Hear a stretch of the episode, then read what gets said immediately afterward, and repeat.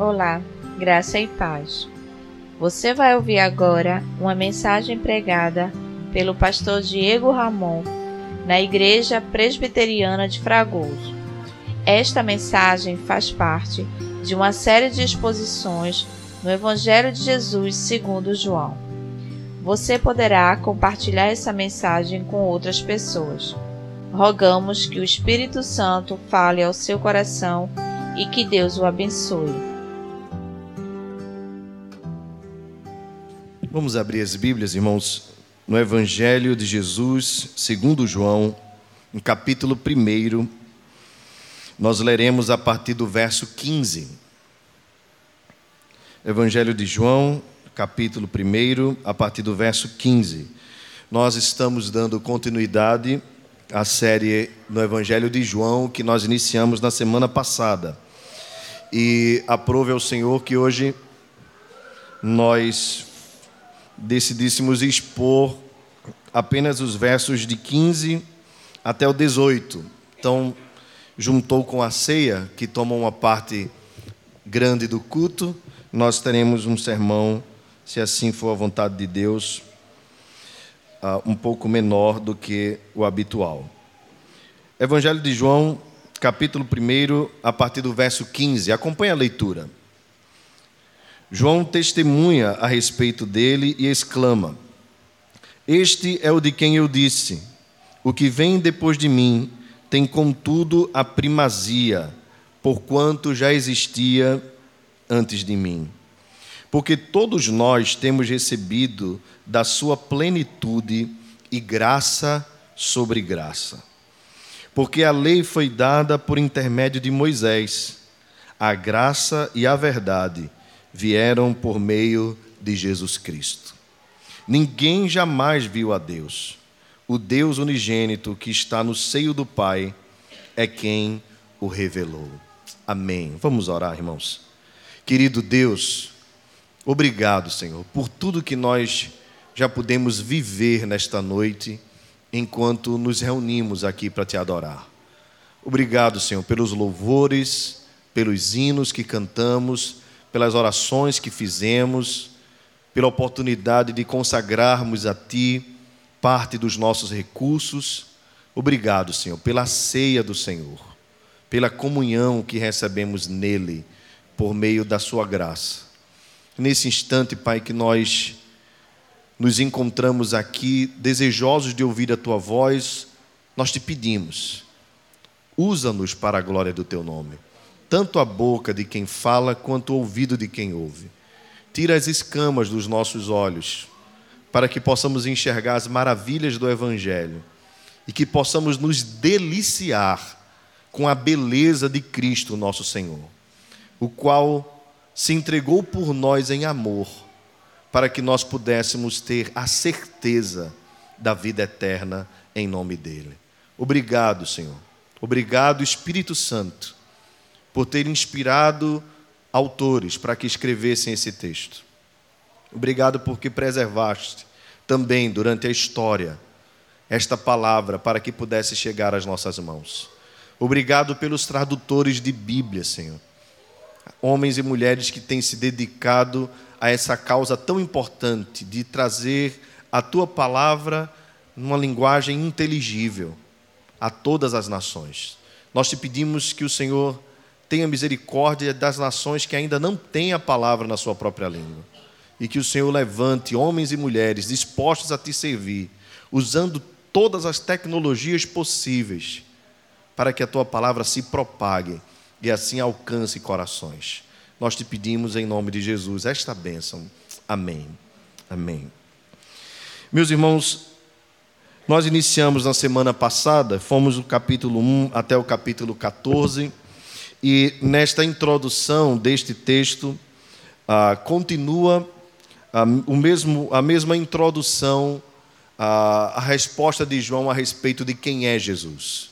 Como nós já falamos aos irmãos, o autor ele era um apóstolo de Jesus, filho de Zebedeu, filho de Salomé, possivelmente primo de Jesus, e era um dos apóstolos, ou era o apóstolo mais novo de toda a equipe apostólica João foi aquele que viveu mais tempo. A tradição cristã acredita que ele chegou aos 98 anos e foi o único dos apóstolos que não morreu pelo martírio, mas teve morte natural na sua velhice. Ele foi exilado na ilha de Pátimos e pastoreou, foi bispo da Ásia Menor, em especial na cidade de Éfeso. Este homem era um homem difícil de ser tratado na sua juventude. Chamado Filho do Trovão, foi depois conhecido pela Igreja do Senhor como o apóstolo do amor mostrando assim que a graça de Deus alcançou de fato a vida de João e promoveu uma mudança no seu caráter. De tal forma que é capaz de você encontrar centenas de vezes a palavra amor, tanto nos evangelhos, quanto nas três cartas e mesmo no livro do Apocalipse, que foi escrito também pelo mesmo autor. João, queridos, diferente dos demais evangelistas, João escreveu esse texto pensando na igreja toda, e em especial aqueles que não eram judeus. Portanto, ele é um evangelho universal.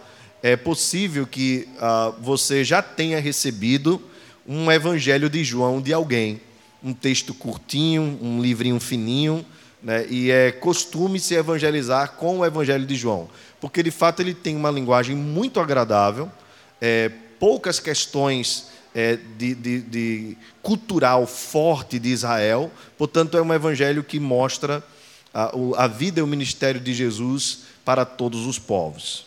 João, irmãos, escreveu este evangelho com um propósito muito claro de apresentar Jesus como Filho de Deus e de convencer os seus leitores de que Jesus é aquele que nos faz o elo entre o homem e Deus e para que, crendo nesse nome, nós viéssemos a receber a vida eterna. Esse crer, claro, é, é, muito mais do que acreditar naquilo que se fala sobre Jesus. É muito mais do que simplesmente aceitar que o que aconteceu foi verdade. Mas esse crer significa assumir um compromisso de vida com este que veio nos reconciliar com Deus. Portanto, o propósito de João a escrever cada letra desse texto foi para que os seus leitores no final dissessem assim: Eu creio que Jesus é o Filho de Deus, eu entrego a minha vida a Ele, eu me consagro e vou segui-lo durante toda a minha existência. Então, o propósito também de nós fazermos essa exposição do Evangelho de João é para que nós confirmemos a nossa fé em Jesus. Se, se você já é crente, e se você ainda não é, para que você confie em Jesus a sua salvação e crendo, arrependido dos seus pecados, receba a vida eterna. Portanto, nessas noites que nós estaremos expondo esta, este evangelho, é importante que tanto eu quanto os irmãos estejamos em oração, porque nós cremos que a palavra de Deus é poderosa para alcançar o coração do mais vil pecador. Portanto, se você tem fé em Jesus, você crê em Jesus, você deve vir para o culto esperançoso que ele renove a sua fé nele e que ele alcance pessoas para a glória do seu nome. Amém? Então, João continua apresentando Jesus. Nos primeiros versos, ele diz que ele é o Verbo, que a vida estava nele, que o Verbo estava no mundo, o mundo foi feito por intermédio dele, mas o mundo não conheceu a Jesus. Mas a todos quanto receberam, deu-lhes o poder de se tornarem filhos de Deus, a saber, aos que creem no seu nome. Os que creem em Jesus não creem pela sua própria vontade, diz a Escritura, nem pela vontade do homem, nem da carne, mas da vontade de Deus. É Deus quem opera no coração do pecador. É Deus quem transforma o coração do pecador. Não adianta a conversão de fora para dentro. Não adianta uma conversão simplesmente exterior, ou mesmo uma conversão simplesmente moral. Eu era assim, agora sou assim, eu era assim, eu fazia isso, agora eu faço isso. Essas coisas são importantes, evidenciam uma verdadeira fé, mas a fé precisa acontecer no coração. Por isso que Jonas diz: a salvação pertence ao Senhor, porque é Ele quem opera em nós, tanto o querer como o realizar pela sua graça. Então, João continua apresentando esse Jesus, agora falando do testemunho de um outro João. Esse é o João Batista. Esse está muito claro na Escritura que era primo de Jesus. Ele era filho de Isabel e nasceu alguns meses antes de Jesus, talvez aí seis meses antes de Jesus. Ah, o evangelista Lucas conta que quando se encontraram Maria e Isabel, as crianças mexeram dentro da barriga e que eles já eram cheios do Espírito Santo no ventre. Que coisa tremenda, né, irmãos? Já eram cheios do Espírito Santo no ventre. E claro, tiveram um ministério super especial na terra. João, irmãos, foi de fato alguém muito aclamado nos seus dias. João era um homem que vivia uma vida ah, bem exótica, distante de todo mundo, comendo gafanhoto com mel, ah, deixando a sua barba e o seu cabelo crescer, ele poderia ser confundido com um nazireu, mas nós não temos como provar isso na Escritura. Esse João pregava, anunciando a, a vinda de Cristo, dizendo: arrependei-vos e convertei-vos. É chegado o reino de Deus. E João pregava com muita ênfase, com muita força, sob o mesmo espírito que estava sobre o profeta Elias. João foi reconhecido no Antigo Testamento como o novo Elias, o renovo do Senhor, aquele que ah, iniciaria o ministério profético no Novo Testamento e encerraria o ministério profético do Antigo Testamento. João, portanto, foi um homem que arrastou multidões. Nós temos uh, um pouco do ministério dele no início dos evangelhos, mas quando nós vamos para Atos capítulo 19, muitos anos depois da sua morte, ainda se encontram discípulos de João. E o apóstolo Paulo diz assim: uh, em quem vocês pregam? Ele diz: Nós pregamos o batismo de João. E, e, e, Paulo pergunta: Mas vocês não conheceram o Espírito Santo? Ele disse: Não, nós nem ouvimos falar que existe Espírito Santo. Então, observem que esses discípulos eram seguidores tão fiéis de João que continuavam pregando, mesmo com a dispersão, continuavam pregando no mesmo sentido: arrependei-vos e convertei-vos, porque é chegado o reino de Deus. Talvez eles nem chegaram a ver o que aconteceu com Jesus. Então, João foi um homem que arrastou multidões, os seus batismos e tudo mais que nós conhecemos nas Escrituras. Teve uma morte muito triste e ficou marcado na história como um grande homem de Deus. João testemunha a respeito de Jesus.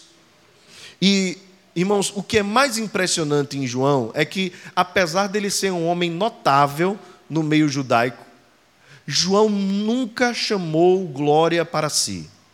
Pelo contrário, ele disse: Eu não sou digno nem de atar as sandálias dos pés daquele que é o Messias, daquele que vem em nome do Senhor. Eu batizo com água para que vocês se arrependam, mas ele virá e vos batizará com o Espírito Santo e com fogo. A pá ele tem as mãos, ele vai recolher o trigo para o eirado e pegar a palha e jogar em fogo inextinguível. Ele é maior do que eu. João disse: Eu não posso nem salvar nem condenar ninguém. Ele pode. Ele tem toda a autoridade, ele tem todo o poder. Importa, portanto, que ele cresça e que eu diminua. Essa foi a mensagem de João. É um exemplo para nós, irmãos. Um exemplo de como nós devemos ser luzeiros que refletem a luz do Senhor. Por isso a Escritura diz assim: que nós façamos as boas obras para que os homens vejam e glorifiquem ao Pai que está nos céus. Por isso nós somos chamados a ser sal da terra e luz do mundo, porque a glória não está em nós, a glória está naquele que é a própria luz, que é Jesus, que é a própria vida, que é o próprio poder. Então João testemunha a respeito dele e exclama: Este é o de quem eu disse: O que vem depois de mim tem, contudo, a primazia, porquanto já existia antes de mim. Eu queria então reservar quatro verdades a respeito de Jesus que todos nós precisamos aprender nesta noite. Quatro. E João nos ensina a primeira. Jesus tem a primazia. Jesus tem a primazia. Observe que João diz assim: porquanto já existia antes de mim. É claro que João não está se referindo, irmãos, ao nascimento ah, humano de Jesus, porque João era mais velho que Jesus, como eu já afirmei alguns meses mais velho. Então, por que João diz que Jesus já existia antes dele? O que João está nos revelando aqui, João Batista, é que, na verdade, Jesus é o primeiro, porque ele é eterno, porque ele não foi criado, porque ele sempre existiu, pois ele mesmo afirmou: antes que Abraão existisse, eu sou. A Escritura diz que ele é antes de todas as coisas, diz o apóstolo Paulo, escrevendo aos Colossenses, para em tudo ter a primazia. Portanto, Jesus é o primeiro, o Criador de todas as coisas, o Senhor de todas as coisas, e a resposta que nós devemos dar a Ele é priorizarmos Ele na nossa própria vida. Observe, irmãos, que a aplicação desta verdade aqui é prática, objetiva, mas ao mesmo tempo é urgente. João diz que Jesus ah, já existia para ter a primazia. E eu pergunto para você nessa noite, sendo bem taxativo e prático: Jesus tem a prioridade na sua vida? Ele é a prioridade da sua vida, ele é o primeiro. Cantar como nós cantamos é gostoso demais, nós cantamos, pois tu és rei, tu és o Senhor, tu és o meu dono, tu és o meu amo, máxima autoridade em minha vida e em meu coração. Mas viver essa realidade na prática é um desafio a todos nós, todos os dias. Porque ah, parece que o mundo, o diabo e, e o nosso próprio coração concorrem juntos colaboram, contribuem juntos para que nós nos esqueçamos de dar a Jesus a devida prioridade. Observe como é o nosso dia. O tempo que nós reservamos para falar com Deus, o tempo que nós reservamos para ouvir Deus falar conosco, o tempo que nós reservamos para pensar nele. Mas observe também quando nós precisamos fazer escolhas de quem deve ter, quem deve decidir questões importantes nas nossas vidas. Veja como nós muitas vezes atropelamos a vontade de Deus pelos nossos próprios sentimentos. E muitas vezes nos envolvemos em grandes enrascadas, porque nós queremos decidir de acordo com o nosso próprio coração. Mas João Batista diz que Jesus é Senhor para ter a primazia nas nossas vidas. Jesus não quer ser figurante nas nossas vidas. Ele deve ser o ator principal, a estrela que brilha nas nossas vidas. Ele não veio para ser, irmãos, um objeto que nós usamos quando nós temos determinadas necessidades. Observe como a relação das pessoas dos nossos dias com Deus é sempre baseado na troca, é sempre baseada na troca. As pessoas querem um Deus que lhes sirva na necessidade de saúde, na necessidade financeira, na necessidade emocional e muitas vezes quer que os seus planos sejam aceitos por Deus e que Deus dê um jeito de encaixar a vontade dele naquilo que nós queremos. Mostrando, na verdade, que nós podemos estar perto de Deus até pelos lábios, mas o coração pode estar muito distante. Porque Jesus não veio para ser coadjuvante na nossa história.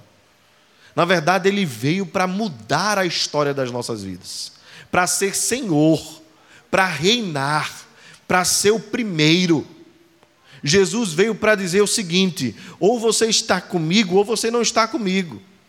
Ou eu sou o primeiro na sua vida, ou eu não posso ser o segundo nem o terceiro.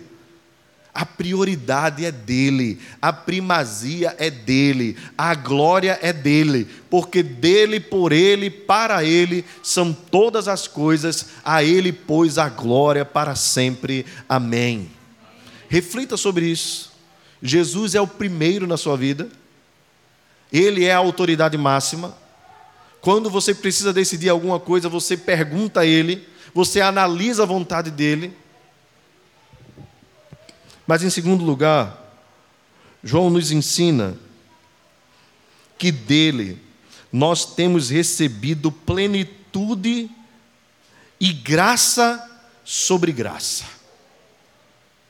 Irmãos, aqui o, o, evangelista e o próprio João Batista está usando de um termo é, até exagerado, que, que é difícil você traduzir ou tentar interpretar o que ele está colocando aqui, mas eu queria que você tentasse comigo analisar o que ele quer dizer. Observe, todos nós temos recebido nele plenitude.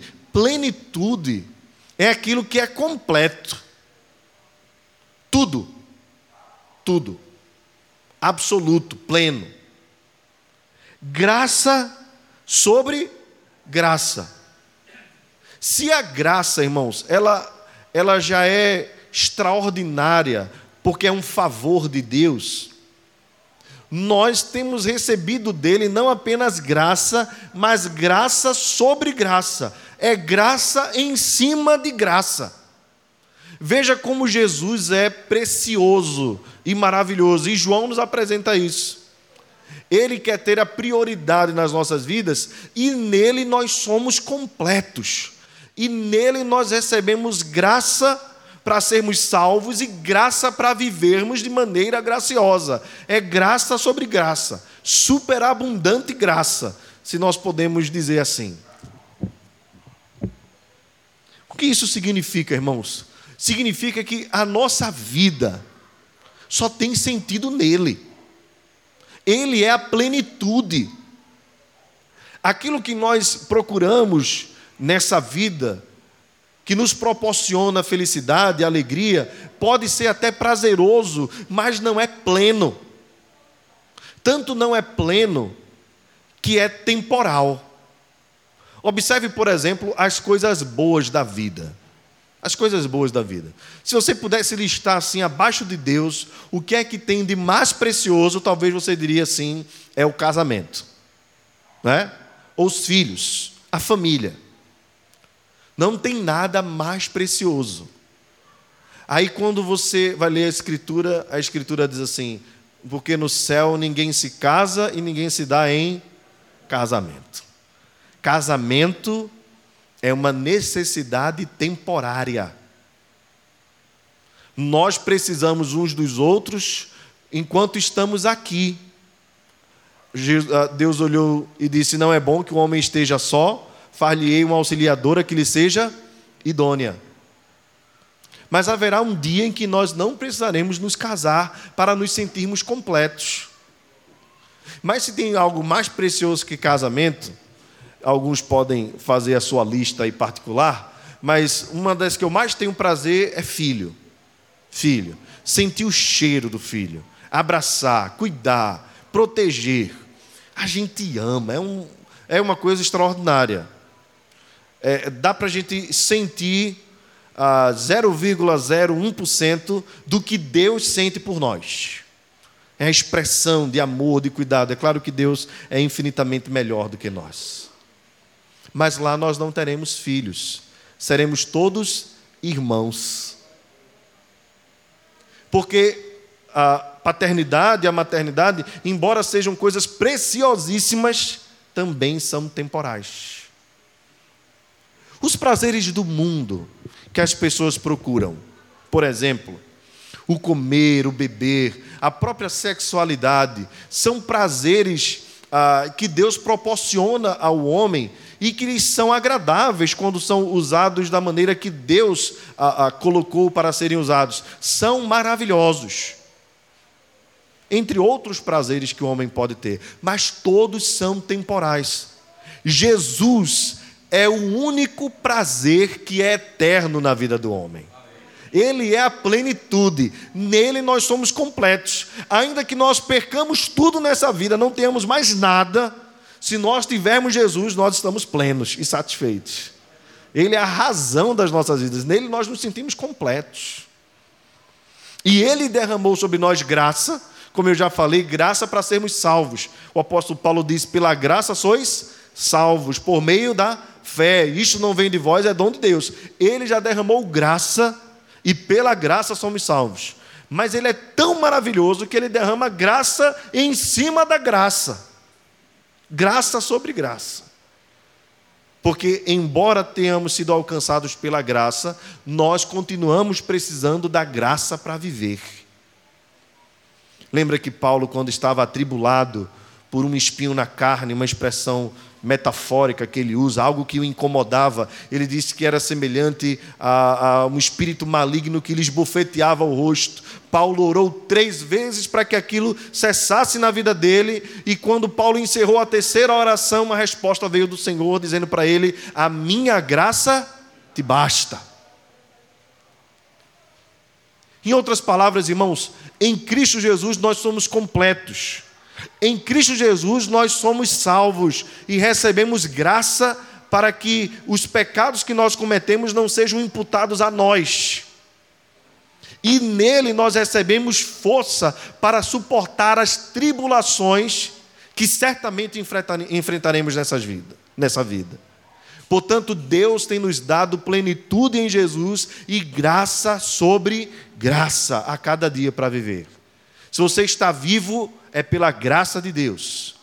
Quando você se senta à sua mesa para se alimentar, aquele alimento que chegou é graça de Deus. Quando você está curtindo as férias, e aí você coloca lá, porque eu mereço, é graça de Deus, não é merecimento nenhum. Né? As pessoas botam lá, estão em Fernando Noronha, porque eu mereço. Agora, quando está trabalhando, ninguém diz assim, porque eu mereço, né? né? Diz assim, eu não mereço. Porque parece que a mente do brasileiro trabalho é castigo de Deus. Mas o lazer é o objetivo final da vida. Eu trabalho para tirar férias. Né? Mais ou menos a cabeça do brasileiro assim, por isso nós temos um país tão desgraçado. As pessoas não gostam de trabalhar. Muitos brasileiros, essa história de que brasileiro gosta de trabalhar, brasileiro gosta de ganhar dinheiro e tirar folga. Pode acessar o seu Facebook amanhã de manhã, vai ter um monte de gente reclamando porque é segunda-feira. Mas em Cristo Jesus, nós recebemos graça para acordar na segunda-feira felizes para a glória de Deus. Sim, Senhor, obrigado pelo trabalho. Obrigado por poder chegar ao trabalho. Obrigado por poder trazer o pão à mesa da minha casa. É graça de Deus. Filhos são graças de, de graça de Deus, casamento é graça de Deus, os bens que nós temos é graça de Deus. Ele tem enchido as nossas vidas de graça. Por isso nós podemos dizer que somos cheios da graça de Deus. Há uma terceira verdade que João nos ensina. Verso 17.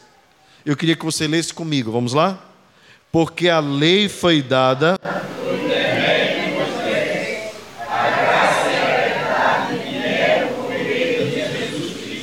Amém. Irmãos, quando a Escritura fala que a lei e a graça, que a lei foi dada por Moisés, não é desmerecendo Moisés, porque a lei foi o próprio Deus quem estabeleceu.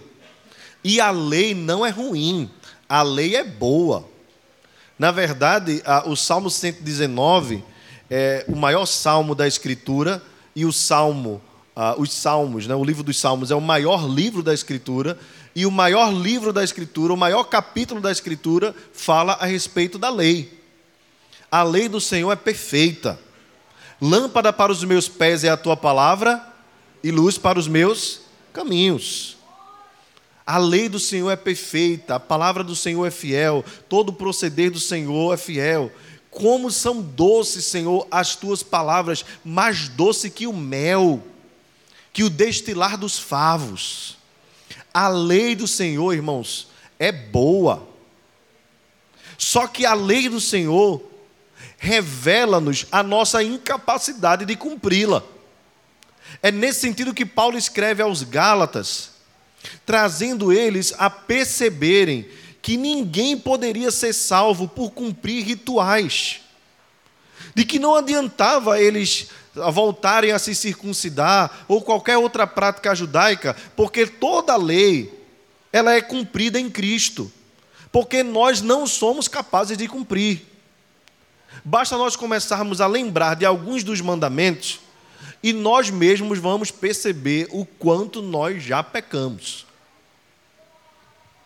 Portanto, a lei é perfeita porque revela o caráter de Deus. Ela é santa porque revela o caráter de Deus. Os dez mandamentos revelam como Deus é santíssimo. Mas ao mesmo tempo que nos deixa impressionados com a santidade de Deus, a lei nos deixa desesperados, porque nós observamos que somos incapazes de cumprir aquilo que Deus ordena. Portanto, Moisés trouxe a lei para que o povo obedecesse, mas ninguém foi salvo no Antigo Testamento por obediência a essa lei. Assim como no Novo Testamento, ninguém pode ser salvo por obediência a essa lei. Nós somos salvos pela graça em Cristo Jesus. Jesus morreu em nosso lugar, cumprindo a lei. Moisés, embora obediente, foi incapaz de cumprir a lei. Abraão, Davi, que tinha um coração apaixonado por Deus, foi incapaz de cumprir a lei. Ninguém. Por isso a Escritura diz: não há justo nenhum sequer. Todos se extraviaram, todos pecaram e destituídos estão da glória de Deus. Ninguém é capaz de obedecer toda a lei. E aquele que ainda com muito esforço conseguir alguma coisa, a Escritura diz que aquele que pecar num ponto da lei já pecou em todos os outros. Portanto, a lei que Moisés nos trouxe, santíssima, nos condena, nos mostra que nós estamos perdidos. E se o salário do pecado é a morte, a nossa sentença já estava dada. Nós estávamos condenados ao inferno eterno, à separação eterna de Deus. Mas veja o que João nos diz. Moisés nos deu a lei. A graça e a verdade vieram por meio de Jesus Cristo. Bendito seja o seu nome. Quando nós olhamos para a lei, nos desesperamos, olhamos para as nossas próprias vidas, sabemos quem somos, porque, irmãos, sejamos sinceros conosco mesmos. Nós sabemos quem nós somos. Se nós ainda conseguimos ter um convívio social, é porque nós refreamos os nossos sentimentos. Não é verdade? Nem tudo que você quer falar, você fala. Nem tudo que você quer fazer, você faz. A lei nos refreia. E se ela não nos refreasse, esse mundo já estaria um caos. E a Escritura diz que sentir já é pecado. A cobiça está lá. É um dos mandamentos que nós podemos cair. Não cobiçarás a mulher do teu próximo, a casa do teu próximo, o animal do teu próximo. Sentimentos internos de foro íntimo já é pecado. Então, a, a, Escritura, a lei nos mostra, irmãos, o nosso desespero diante da lei e o juízo que estava preparado para nós. E não ia ser o diabo quem ia nos alfinetar, ou coisa desse tipo. Mas a verdade é que havia um juízo de Deus que estava proposto a nós, que seria derramado sobre nós, que seria lançado sobre nós de uma vez só, com toda a ira santa de Deus. Porque o Deus que é tanto amor, tanta graça, é um Deus que é tanta justiça, tanta verdade e tanta ira. E essa historinha de que Deus odeia o pecado, mas ama o pecador, é a maior mentira que a igreja tem repetido, talvez, nesses últimos 100, 200 anos. Você não vai encontrar nada na Escritura a respeito disso. Deus não ama o pecador. Deus não ama o pecador. Aprenda isso em nome de Jesus. Porque o pecado existe por causa do pecador. A terra foi amaldiçoada por causa do homem. Portanto, o estado de quem está distante de Cristo é que está sob a ira de Deus. Não tem meio termo de dizer assim, é bonzinho, Deus, olha, vai, vai lembrar dele no último dia. Não vai. A realidade é que o juízo de Deus será derramado sobre todos aqueles que não confessaram Jesus como Senhor e Salvador de suas vidas. Esta é uma realidade que, embora dura, eu preciso dizer para você nessa noite. Para que, em nome de Jesus, você desperte para a realidade que pode estar próxima. Talvez você esteja na flor da juventude, achando que a vida está uma maravilha, curtindo todas de todo jeito, achando que está tudo bem na sua relação com Deus, de repente, porque as coisas estão dando certo na sua vida. É um engano, queridos. Porque a única forma de nós nos livrarmos do juízo eterno é fugindo para os braços de Jesus, é correndo para Ele é reconhecendo que somos pecadores, nos arrependermos e recebermos dele essa graça que nos livra da ira vindoura, que nos livra do juízo de Deus. Se você ainda não pensou sobre isso, lembre do que Jesus sofreu na cruz. Todos os anos as pessoas se emocionam com o espetáculo da paixão de Cristo. Em Nova Jerusalém ou em Recife, na televisão, nos filmes que passam na Rede Record, ou num DVD, ou naquele filme de Mel Gibson, A Paixão de Cristo, as pessoas se emocionam com toda a história, mas esquecem que aquele lugar na cruz era nosso. Nós é que merecíamos ser cuspidos, nós que mereceríamos, merecíamos ser açoitados, nós que merecíamos ter as roupas tiradas do couro, quando o couro ainda estava aberto, com o sangue descendo. Nós que merecemos ter as mãos furadas e os pés furados. Nós que merecíamos o pior de todos os castigos, a separação eterna de Deus.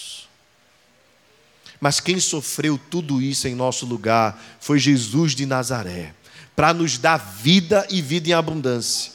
Porque nós não éramos capazes de remir os nossos próprios pecados, de pagar a nossa própria dívida, mas aquele que é justo se entregou no lugar dos injustos, para que por meio da justiça dele nós nos tornássemos justos diante de Deus. Por isso, João afirma: a lei veio por intermédio de Moisés e nós estamos condenados, mas por meio de Jesus veio a graça e a verdade, e nele nós temos salvação eterna. Bendito seja Jesus, maravilhoso Jesus, sublime Jesus, inexplicável esse amor de Deus, incompreensível, entregar a vida por pecadores.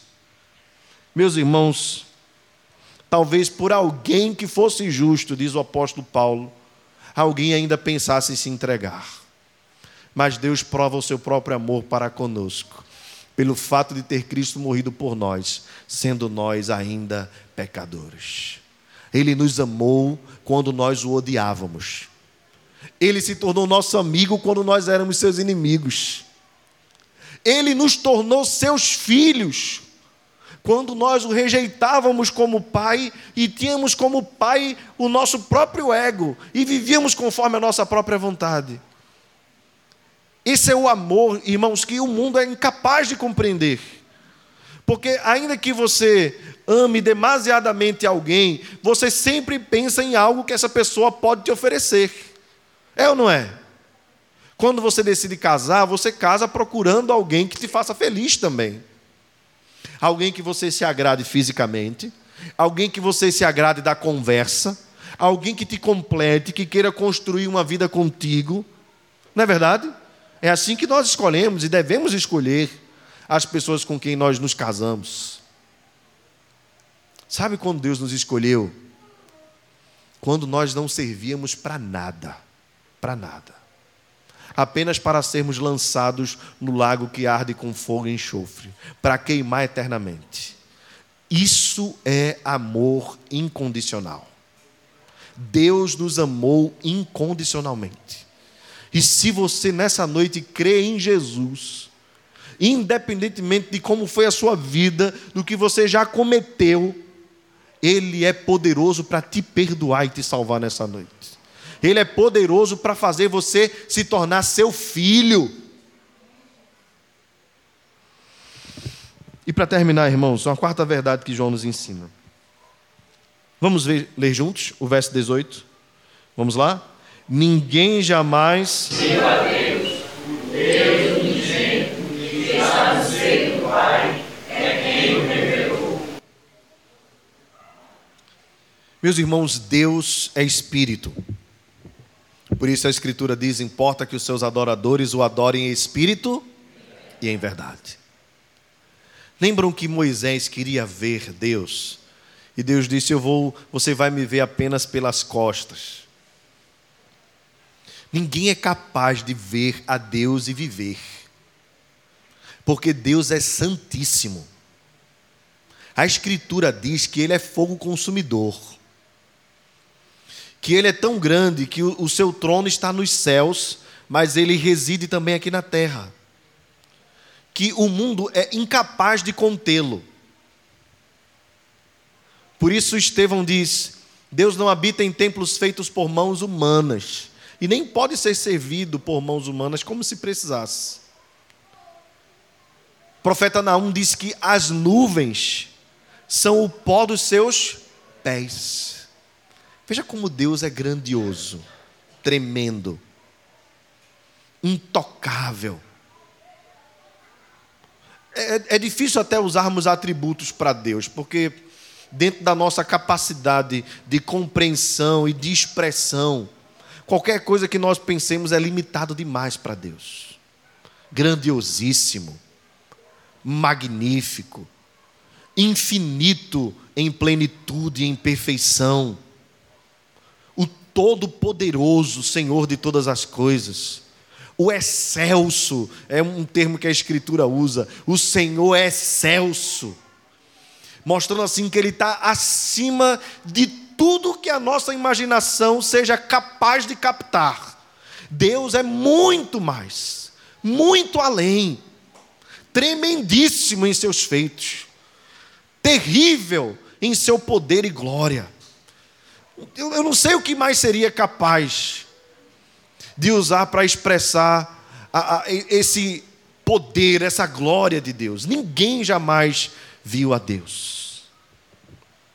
Mas observe o que a Escritura diz: o Deus unigênito que está no seio do Pai, que é Jesus, é quem o revelou.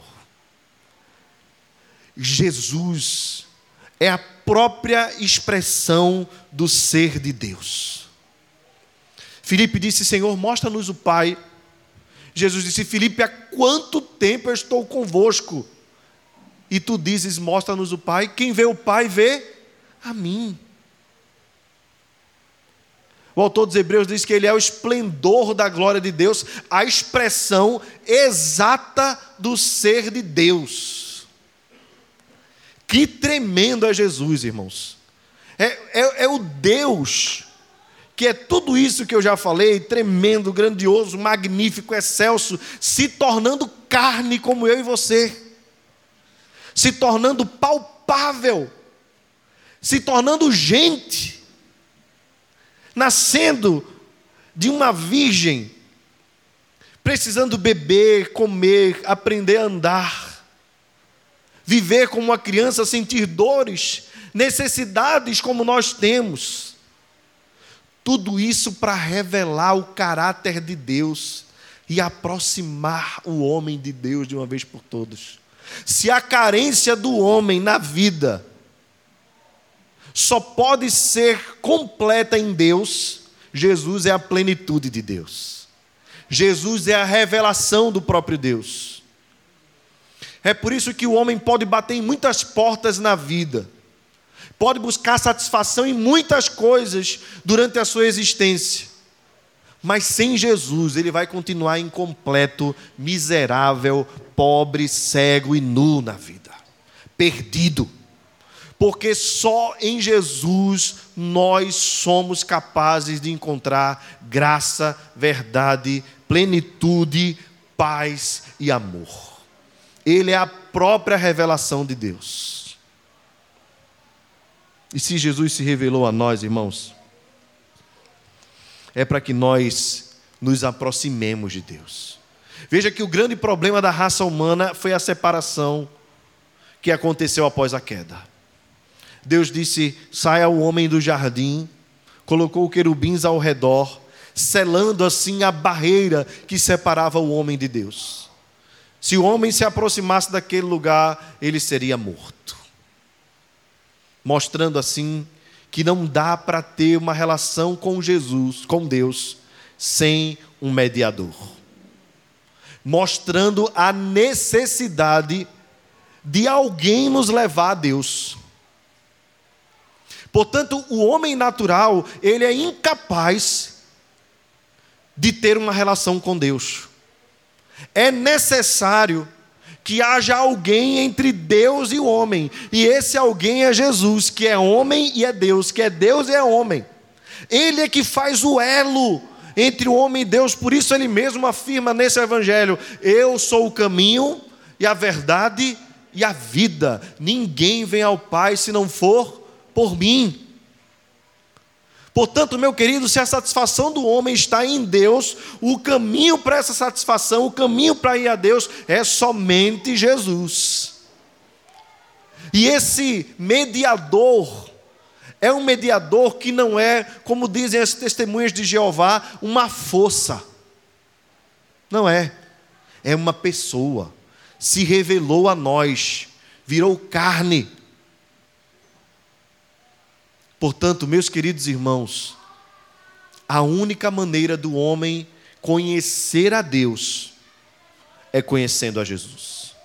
Ninguém é capaz de conhecer ao Pai se não for pelo Filho e se o Espírito não revelar. Portanto, a Santíssima Trindade trabalha para tirar o véu dos olhos dos homens, para que os homens enxerguem a sua necessidade e corram para os braços de Deus. Meus queridos, quem é Jesus? Jesus é o primeiro para ter prioridade. Ele tem sido prioridade na sua vida, ele tem sido a prioridade máxima na sua vida. A quem você tem, a, a quem ou ao que você tem se dedicado? Compare o nível de dedicação que você tem às coisas que você gosta nesta vida, ao nível de dedicação que você tem a Deus, a leitura bíblica e a oração. Compare quantas vezes você pega no celular e quantas vezes você pega na escritura. E aí você pode fazer, quem sabe aí, uma avaliação de onde está a primazia da sua vida. Quanto tempo você gasta vendo séries Quanto tempo você gasta vendo jogos? Quanto tempo você gasta nos lazeres, que são bons e que Deus criou para a sua própria glória e para a nossa satisfação e recreação? Mas se o nosso prazer não estiver em Deus, até mesmo os lazeres não têm sentido. Sabe o que Jesus disse? A minha comida e a minha bebida é fazer a vontade do meu do meu Pai. Essa é a maior necessidade que o homem tem. Mas não esqueça, Jesus também é aquele que nos completa e que derrama sobre nós graça sobre graça. E se é Ele que nos completa, não adianta você buscar outra coisa. É hora de você correr para Jesus para você sentir plenitude. Em terceiro lugar, Jesus é aquele que nos revela graça. Moisés, pela lei, nos mostra que estamos perdidos. Em Jesus, nós somos achados e reaproximados ao Pai. E, em último lugar, apenas para os irmãos memorizarem: Jesus é aquele que nos revela quem é o Pai. Quer conhecer a Deus? Conheça Jesus. Quer se aproximar de Deus? Procure Jesus. Ele é o elo de ligação entre o homem e Deus. Portanto, se, há, se houve uma quebra no Éden, Jesus é o novo Adão. Se Adão foi aquele que, por meio de quem veio o pecado, Jesus é aquele por meio de quem veio a justiça e a verdade. Portanto, o novo Adão é perfeito e perfeitamente capaz de nos reconciliar com Deus. Sem essa reconciliação, ninguém pode ser salvo. Sem essa reconciliação, o resultado final é inferno, separação de Deus. E essa reconciliação está à sua disposição. Basta somente você crer em Jesus, se arrepender de todo o coração e dizer assim: Eu quero, eu quero ter uma relação verdadeira com Deus. Eu quero viver com Ele.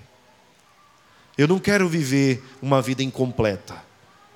Eu não quero morrer sem ter certeza da minha salvação. Eu quero e eu preciso de Jesus. Se você tem essa necessidade, em nome de Jesus, entregue-se a Ele hoje, para a glória de Deus. Se arrependa dos seus pecados e você vai ser reconciliado. Ninguém que está aqui e que já tomou essa decisão em outro tempo é melhor do que você.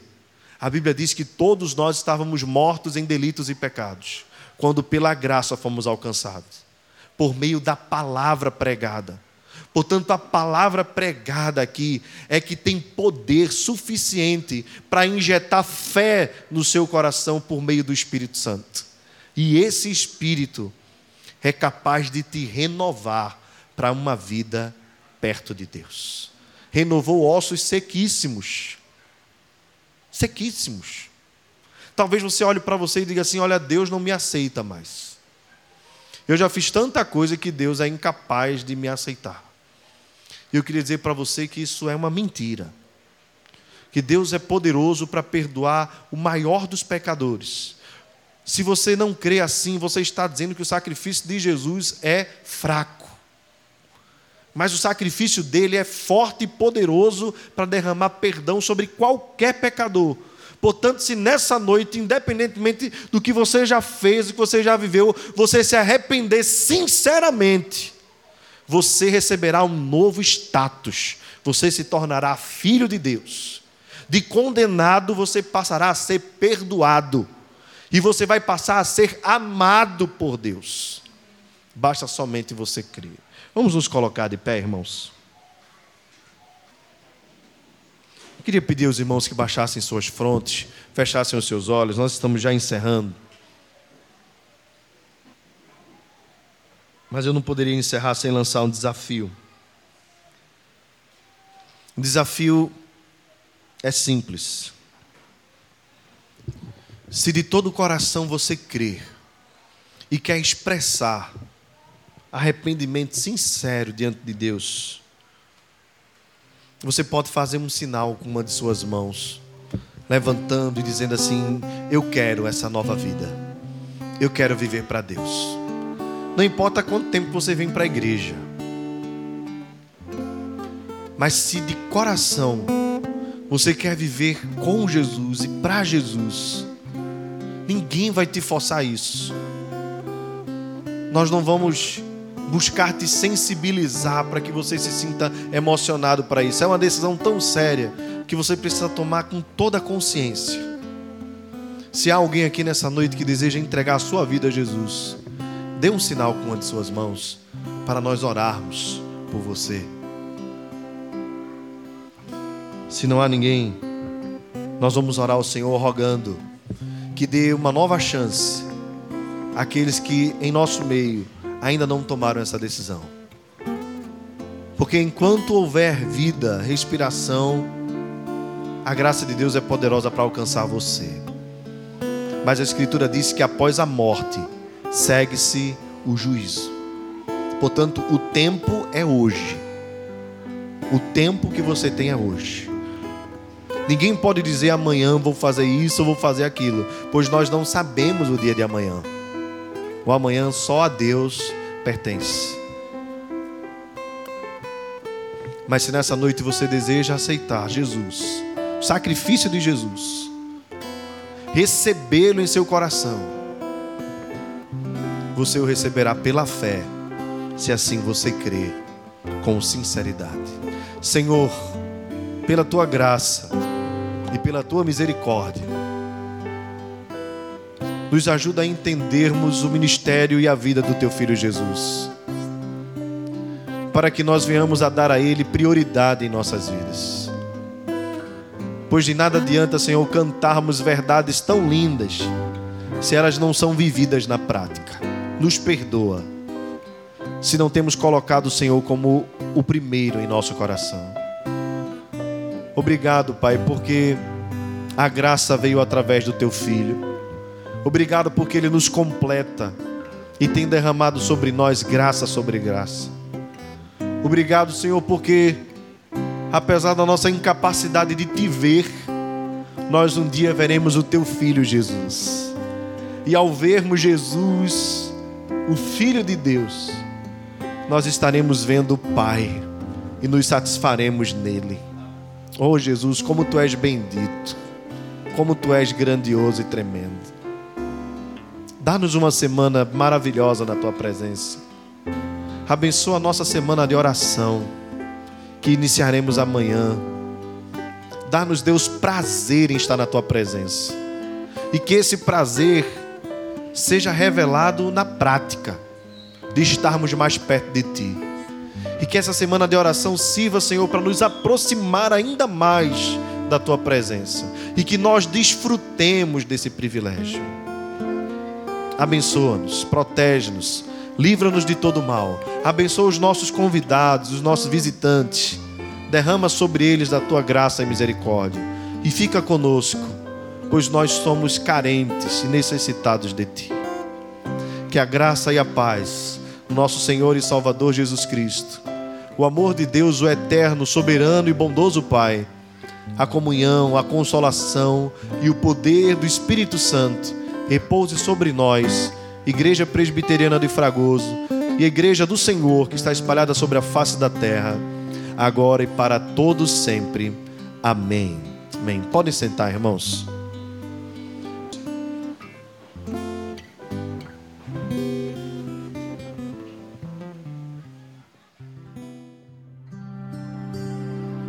Você acabou de ouvir uma mensagem pregada pelo pastor Diego Ramon na Igreja Presbiteriana de Fragoso.